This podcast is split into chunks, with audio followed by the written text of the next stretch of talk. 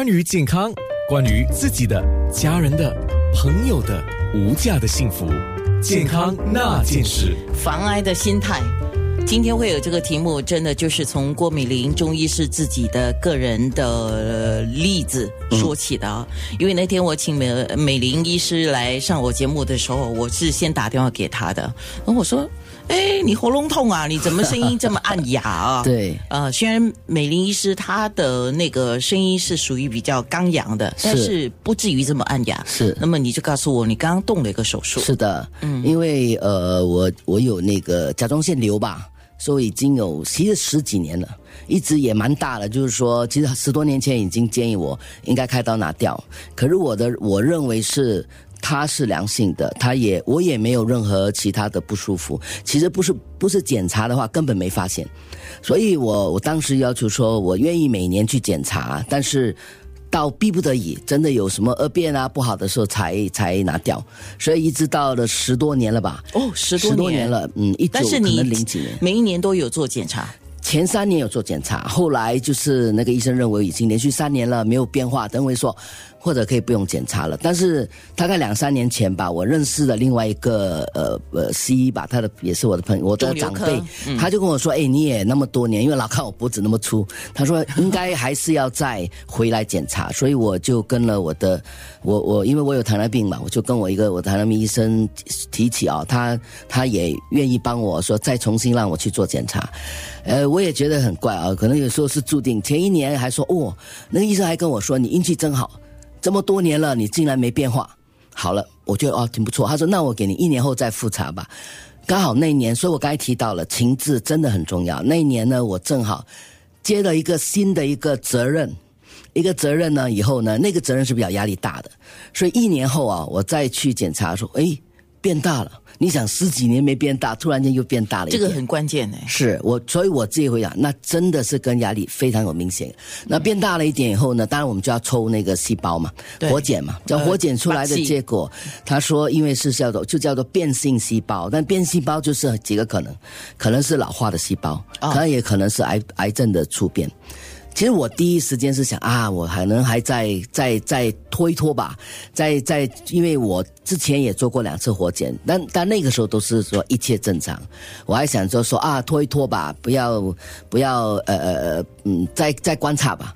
结果我那个认识我我认识的那位呃，因为我我觉得他是我的长辈，也是我的好朋友啊，他就说我了，他说为什么你要等？后来我自己想。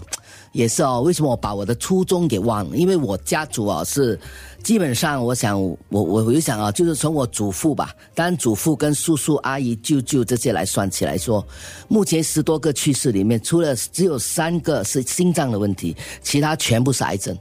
就我的外祖父，哎不对不起，就我的外祖母、祖父、祖母，我自己的父亲，哇，我两个叔叔，我两个阿姨，都是癌症死的。哎，不是阿姨三个了。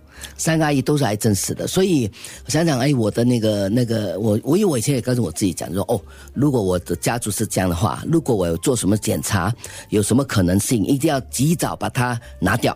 所以后来我就马上又改变主意了，就决定把这个把这个甲状腺给去除了。我当初不愿意拿的是因为，如果我切掉以后，我一辈子都要吃甲状腺素嘛。我觉得很麻烦的一件事情啊，不过后来想还是命比较重要一点，而且不要让自己后悔，所以我就决定拿了。可是拿了以后我很高兴啊，因为那个结果出来是的确是老化细胞。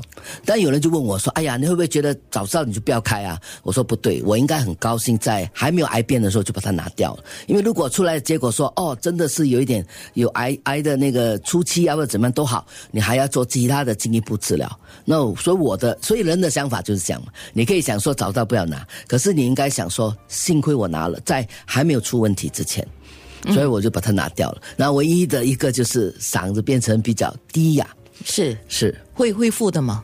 呃，反正当时那个医生说，就看这六个月吧，因为我的瘤是比较大的，我花了五个半小时把它去除的。什么那个肌肉是僵硬嘛，所以我现在实际上我的声带没问题，是因为那个脖子很硬，因为那个伤口的地方啊硬比较硬一点，就好像有人卡着你的脖子，明白？说话了，所以你就会比较低哑，不够了，压可能是。那那个医生说半年后看可不行吧，还有一个月就半年了，我估计就产能就差不多是这样，呃。有一点麻烦的，就是我讲课啊，因为我原来讲课很大的礼堂，我不需要用麦的，现在要用了。